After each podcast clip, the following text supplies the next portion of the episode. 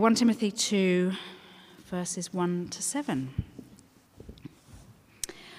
I urge then, first of all, that petitions, prayers, intercession, and thanksgiving be made for all people, for kings and all those in authority, that we may live peaceful and quiet lives in all godliness and holiness. This is good and pleases God our Saviour, who wants all people to be saved and to come to a knowledge of the truth. For there is one God and one mediator between God and mankind, the man Christ Jesus who gave himself as a ransom for all people. This has now been witnessed to at the proper time. And for this purpose I was appointed a herald and an apostle. I am telling the truth, I am not lying, and a true and faithful teacher of the Gentiles.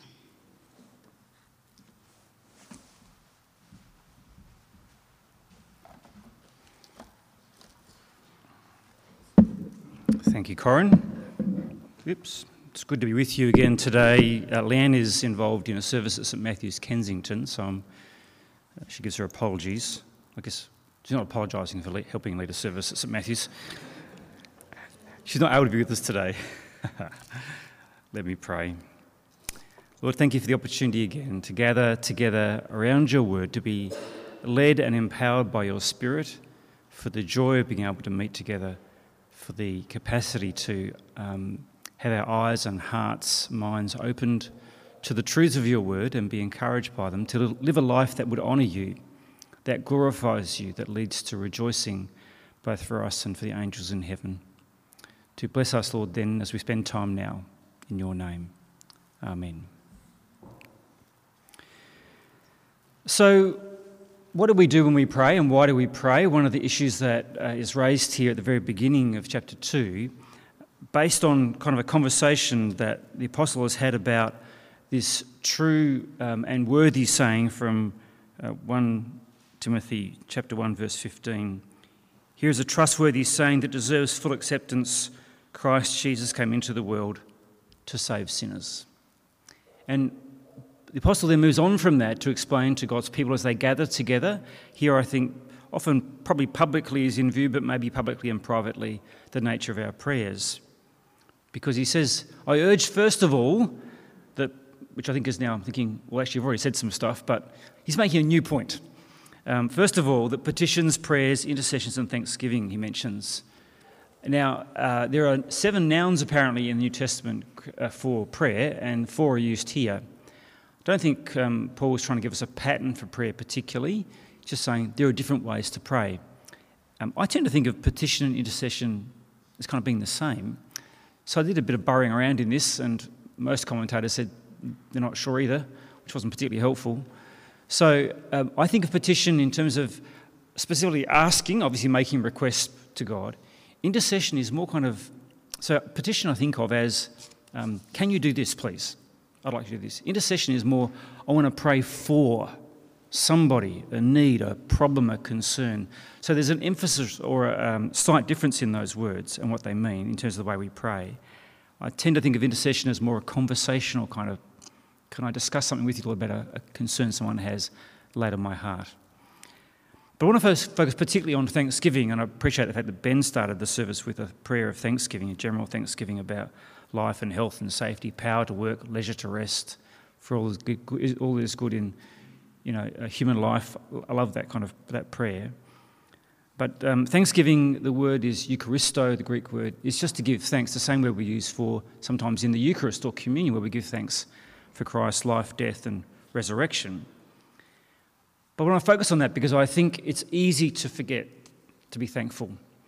In the midst of difficulty or trouble, it's easy to forget to be thankful. And thankfulness actually is a theological thing. Thanking God for what we have recognizes that everything that we have comes from God. So, thanksgiving in itself is not just kind of a polite thing we should do or appreciate our world or what God's given, although all those things are true. It's recognizing that God is God. And from Him comes every good thing that we have. So, it's a, it's a statement about our belief in God, not just a polite thing you should do as part of, you know, being nice. It's good to remind ourselves of things that we receive from Him both materially and spiritually. So, if you have children, particularly, I think it's helpful to remind them to be thankful to God, to genuinely engage their hearts and minds and ours in thanks for what we have. And that then I think is the foundation for Christian life is we give thanks for what we do have, not for what we don't have. I'll make a cultural reference here. I think that our culture and our society, maybe it's our current circumstances, not so sure, but we can go, I want, I should have, I need. And without those things, I'm not happy. It isn't the Christian way because we believe in a loving Father, our Father in heaven, who loves us, who we call upon for our needs, and who can meet our needs. We give thanks because we recognise who God is and because it's the right view of a Christian who believes that God has everything in the end, both under his control and his purposes will be fulfilled. So I'm going to pepper my sermon with some questions throughout. How are you going in thanking God in your prayers?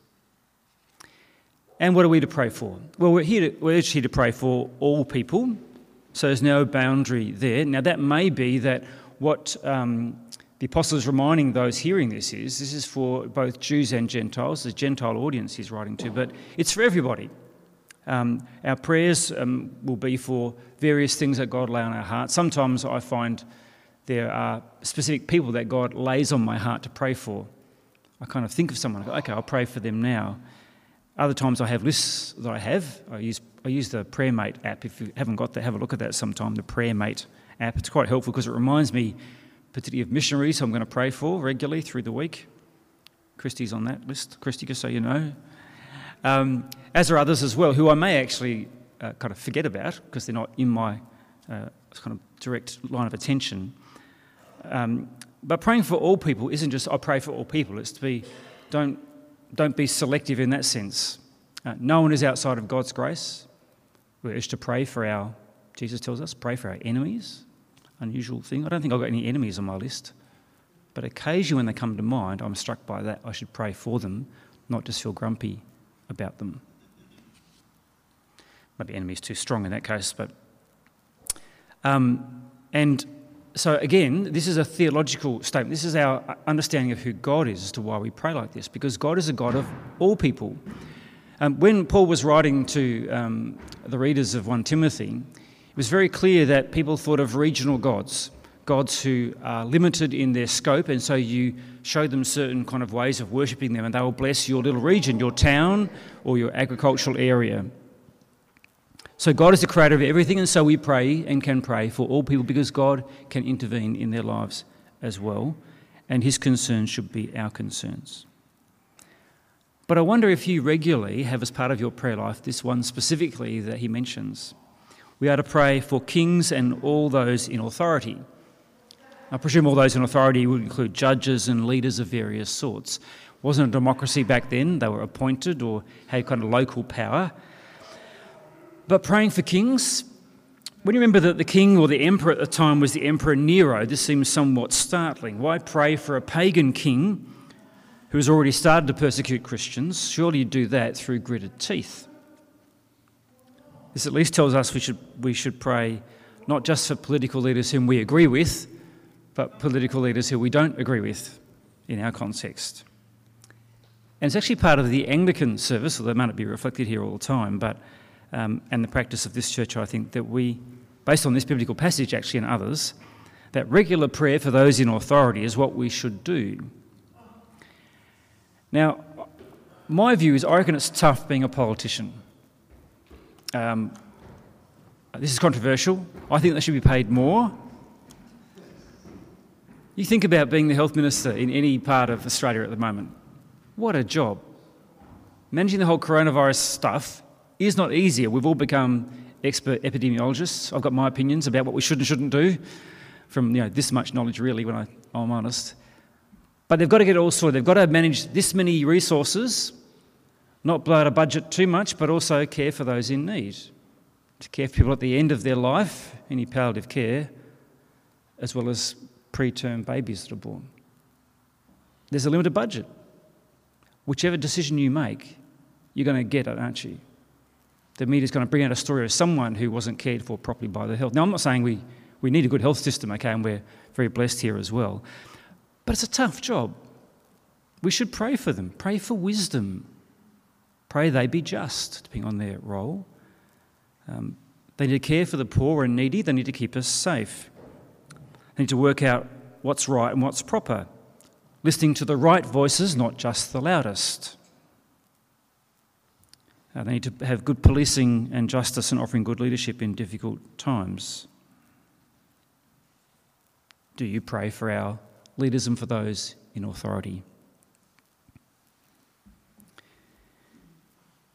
But while we pray for those in authority is then outlined. So we've gone from general nature of prayer, praying for those in leadership and authority in particular, and then explained why in the second half of verse 2 that we may live peaceful and quiet lives in all godliness and holiness. And while we should pray for those things I started with, here is uh, really the specifics that Paul's mentioning here. Why do you pray for them? You pray that we might live peaceful and quiet lives in all godliness and holiness. That's why you pray for the Emperor Nero, or for the Prime Minister, or for our local government. Now, notice the purpose here is not that we have our needs met, which is the classic election pitch. I'll meet your needs, therefore you should pray for me, you should uh, vote for me. We pray not for that actually, because we believe God. We believe God will meet our needs, don't we? Through human agency, sure, sometimes, but we, we rely on God for our needs. We are to pray, and the purpose of this prayer, or those prayer for those in authority, is that we may live peaceful and quiet lives that are godly and holy. I don't know if you've thought about that. Is that a new thought to you? That's why we pray for our leaders? Because when I first read this years ago, I thought, oh, interesting. Because I think of justice, certainly, those things are true. But here, we're to pray for our leaders, whether they're pagans, as Emperor Nero was, atheists, or believers in God, the decisions that they make assist us to lead peaceful lives because war and conflict helps no one. Imagine if you're a Christian in Gaza at the moment, if there are any left. How do you live. If you were in Syria during the war there, in Aleppo or other places, how do you live? How do you live your life? How do you share the gospel in the midst of war? You may be able to, but it makes it jolly hard when you're just trying to survive and get food for yourself and for your family. We are to pray that so we can live quiet lives. The word means tranquility, a settled peacefulness, a bit like the Hebrew word shalom but not full of activity that's disruptive towards others. So, the way our leaders are supposed to help order our society is so that we don't interfere in each other's lives unhelpfully. We are to be peaceable and peaceful, quiet as well, tranquil. Sounds good, doesn't it? Um, but most startling, I think, is if, if they are pagans or atheists, is and is the decisions these, these people make, the ex- authority they exercise, actually is supposed to help us in leading lives that are godly and holy. That deserves some reflection. That as we pray for our leaders, we should pray that they help us personally, and I guess our society, although it's not mentioned here specifically really, but to live lives that are godly and holy. Now, inherent in that idea is that God can use leaders who don't believe in Him to help fulfill His purposes including in assisting in the proclamation of the good news of Christ and the godliness and holiness of believers. This is true of a number of Old Testament characters. Pharaoh, for one, God says, I'll use Pharaoh for my glory, in that case. True of other non Israelite kings like Nebuchadnezzar and Cyrus and a couple of others. Um, what's true of them and is true of Nero is true today. Whether they believe it or not, theirs is a delegated authority from God that's actually what we believe. That's behind this prayer. Their authority comes from God. Doesn't mean they always exercise it rightly or according to God's way. That's why we should pray that they will indeed do that, whether they realise that or not. Interestingly, um, and to the annoyance of many secularists, the Australian Constitution includes these words Whereas the people of New South Wales, Victoria, South Australia, Queensland, and Tasmania you know, WA is currently missing from that, but the next clause says they can add in if they like. It's hilarious and the Constitution, should read it sometime, for the first part. Then it says, humbly relying on the blessing of Almighty God, have agreed to unite in one indissoluble federal commonwealth. Uh, humbly relying on the blessing of Almighty God. There's a, because uh, it was written with a, you know, a Christian framework in mind. We depend upon God for His blessing, And everything else that flows on from the Constitution, this is the way it begins, flows from that assumption, including the appointment of leaders and the authority of those in our leadership. So, war and conflict, social strife and disruption generally make it harder for us to share the good news. COVID's one example. The disruption it's caused with lockdowns, limitations on movement makes it harder for us to talk, I think, talk about Jesus. In some ways, crises help identify, help identify humans' frailty and the fragile nature of our lives and should draw people back to God, but not necessarily. And when life is so disrupted and locked down, it's hard to have the relational connectedness that helps us share the good news face to face. Not the only way we can share it, online is helpful too, and that kind of thing, and we need to be creative in that. But it is disruptive, and disruption just makes things harder, I think, in that area. We have to work harder then to make sure we still do that. So we should pray for our leaders that they help us so those things don't happen. So, do you pray for our political leaders regularly? So, I confess I don't. In church, yes, because I kind of get reminded, but not so much privately. So I need to add that to my PrayerMate app, actually, uh, for the establishment of peace and quietness and to enable godliness and holiness. Because verse 3 and 4 go on to say, This is good and pleases God, our Saviour, who wants all people to be saved. So again, that inference is that they'll help in that process of gospel proclamation. Wants all people to be saved and to come to a knowledge of the truth. Here we see the very nature of God expressed God is the Saviour, described as the Saviour. God's, one of God's fundamental attributes, essentially to his character, is that he is a God who saves, as we sang earlier. In fact, we only know God because he desires for us to know him and reveals himself to us. And because he initiates that right relationship, he is the Saviour who sends, he is the God who sends the Saviour, who is the Saviour. And true knowledge, which is mentioned here, to a knowledge, come to a knowledge of the truth, requires a right relationship with Him, which is only possible through the intervention of Jesus. And note, it's God our Saviour. He could have said God the Saviour, which is obviously true, but God our Saviour, this personal note that God is, if you're a believer in Christ, God is your Saviour. A reason for joy and for thanksgiving and for blessing um, for being reminded that God has saved you. Christ was concerned about you. Christ is concerned about your relationship with Him. Christ wants you to grow in your knowledge of the truth. These are gifts of God to us that we can rejoice in. And it says here that He wants all people to be saved and come to a knowledge of the truth. This verse has caused a little bit of um, controversy. Does it mean all people will be saved Does it mean universal salvation because surely God's purposes should be fulfilled. God wants all to be saved. And many people have gone down that direction, not so much because they think that God has to be able to do it, but more they're uncomfortable with the idea that anybody will be sent to hell or come under God's judgment. But in this book as well, it talks about in chapter 4, verse 1, the Spirit expressly says in the time, latter times some will depart from the faith there are numerous other passages, of course, in Scripture, including Jesus' warnings and parables, that speak about people being under God's eternal judgment. So it can't mean that. It's not contradictory here. Uh, and if universal salvation is true, then it means that the logic of Jesus' death on the cross is lost. Why bother dying at all if everyone's going to get saved in the end? Um, why die the death on the cross that we read about in verses 5 to 6? I think the best way to explain it is that God desires all to be saved, but we know He has given us that free will choice uh, to reject His offer of salvation. Um, but God's desire is that every person comes to a knowledge of the truth, to have salvation to have the Holy Spirit today until the kingdom of God comes in its fullness and we see God face to face.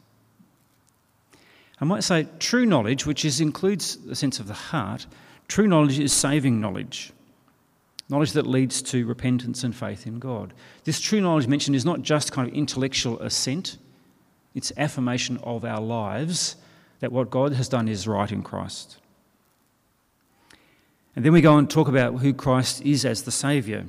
For there is one God, one mediator between God and mankind, the man Christ Jesus, who gave himself as a ransom for all people.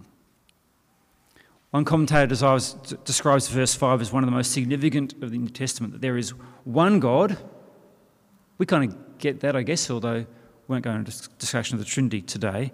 But there's one God that's set against the polytheism of the time. There were multiple gods, and they all had kind of competing and sometimes overlapping demands. And it was fine which ones you chose, as long as you sort of, you know, worship them properly, got them on side. Uh, we went to Israel years ago, went to um, up near um, the headwaters of the Jordan River, actually near where some of the rockets are flying across from Lebanon recently, but as well as from Gaza. But um, and there are all these little. It's, it's, an area where there's all these grottos where these little sort of pagan gods were placed. Um, and I found it fascinating that in this nation that I think of being Jewish, there's all these ancient ruins, and more than, more than one, of course, spread across Israel of all these different pagan deities that were uh, followed. Um, and then someone's got one of these, I don't know if you've seen this kind of thing, it's like a big massive wheel that has printed in it stuff, and you roll the wheel around, and it, it uh, in the sand it puts out um, uh, uh, words. And someone had d- designed this as part of near this area, and as you roll it around, you, re- you, what rolls out is John 3.16. I thought, wow, here we've got all these pagan gods spread out kind of thing across this cave kind of section, and there is the gospel preaching to it. Oh, someone clearly did it for that reason, like it's allowed to be there, in this Jewish place, right? So get your head around multiple competing ideas. So some people think that the, like the Bible was written, if I put it this way, in ignorance. It wasn't that when Paul wrote this or when the people became Christian, they knew they were in a multi faith society. They were in a society like ours that was pagan, sex, uh, sexualized. Uh, it wasn't secular. They, someone believed, you always believed in a God of some sort. So it wasn't secular, but it was multi faith. And it was um, incredibly sexualized within the Roman kind of uh, practices, somewhat like ours today. And saying there was one God was a pushback, was a hand in the face of those who believed in multiple gods. And saying there was one Saviour, likewise. It's an outrageous thing to say today. And it was outrageous back then too. So I don't think that we live so differently today. Because I'm aware that within our culture and within our churches, there's increasingly a reluctance to say that Jesus is the only way to salvation. In fact, recently in a bishop's charge, I'll mention it here in Gippsland, I read it just uh, last week, he specifically repudiates this doctrine, which is one of, the, one of the articles of the Anglican faith, actually. And dare I say, as a bishop, he signed up for that. And dare I say how dare he say that? Resign. Is being taped, so we'll see how that goes. But he shouldn't say that because he's wrong. How could you be any clearer than this verse? Now, recognize it causes difficulty for us sometimes in our workplaces or our contexts where people say, well, it's rubbish. There are lots of faiths. How can you say there's only one? Well, because of who Jesus is. Because he was the only mediator between God and us.